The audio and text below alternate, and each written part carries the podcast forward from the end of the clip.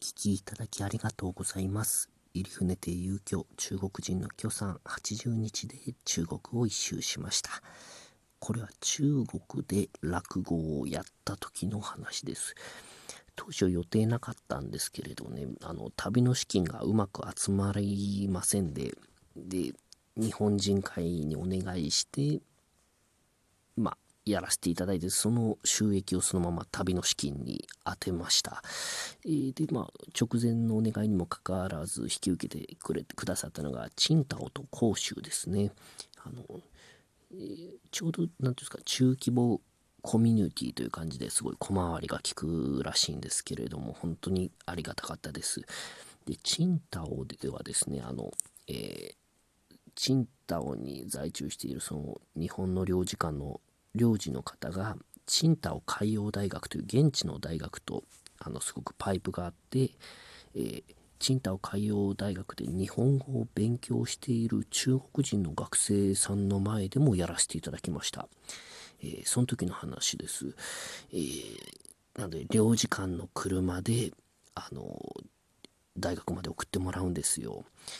えー、で、まあ、高級車ですね。革張りのソファーで、で、まあ、そうですね、旅で乗った一番いい乗り物ですかね。許さんもはしゃいでましたね。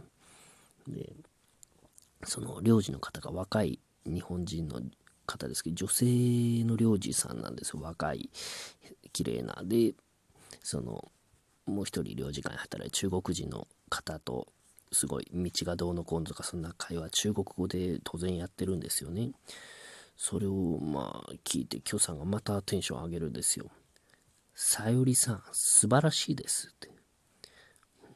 初対面なのにいきなり下の名前で呼ぶんですよね。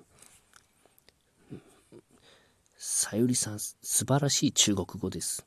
すごいです。入船さんは今の言葉とても喋れませんから。ま、事実です。事実ですけど、なんか余計だなって思ってました。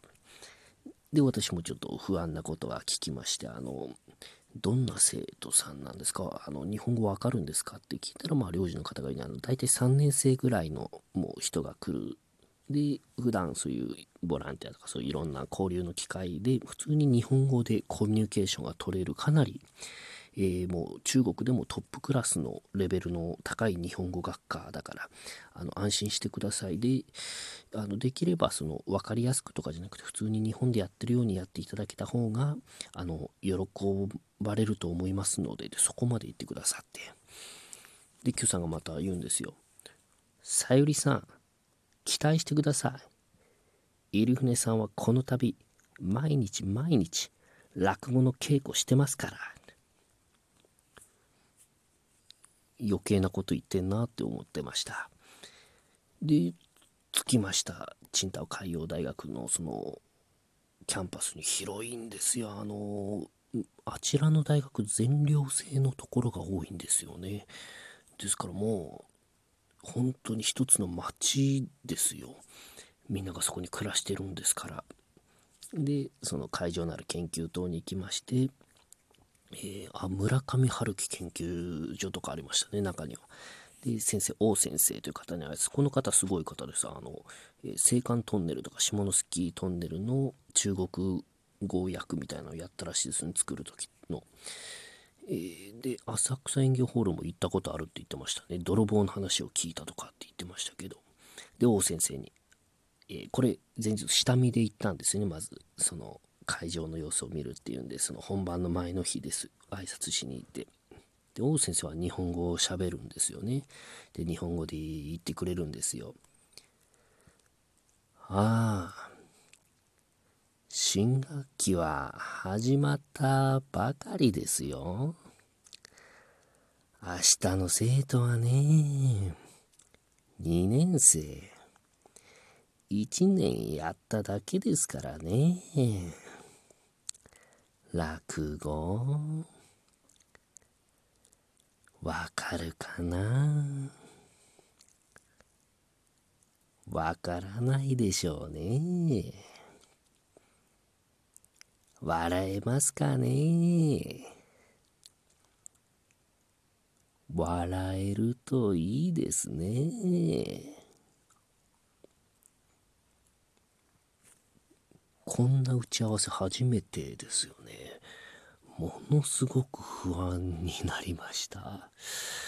で、えー、もう通じない可能性もあるなって思ったんで、急遽ですね、あの、えー、目の前で着替えるっていうのも入れましたね。あの、着物を実際に着てみるっていう、まあ、帯を締めてみるとか、そういうのだけでも、まあ、わかんなくてもなんかお土産になるかなと思いまして。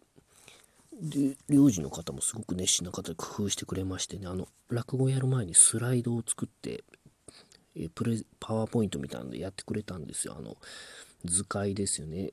私、初天神をやったんですよ。あの、まあ、大人と子供なので、あの、演じ分けとか分かりやすいとか、あと、登場人物がちょっと少ないとかっていうのがあるんですけど、で、そのスライドですですね、大人と子供の絵を出して、で、大人から子供に矢印書いて、で、おとつはまあこう金棒と呼んでいる。で子供から大人に矢印でおとっつぁんと呼んでるみたいなそういうのも全部解説してあとお団子の絵も見せたりなんかしましてね。で言葉も難しい言葉中国語で最初にそこだけ絵でやったのがあのおっぽり込むってのは中国語でどうのこうのとかも事前にやってくれてそっから落語をやったんですよ。もう落語は字幕なしです。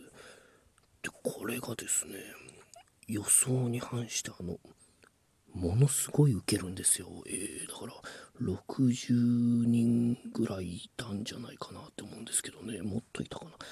もうすっごい受けるんですよ。あの驚きました。あの日本でこんな受けたことないんですよね。あ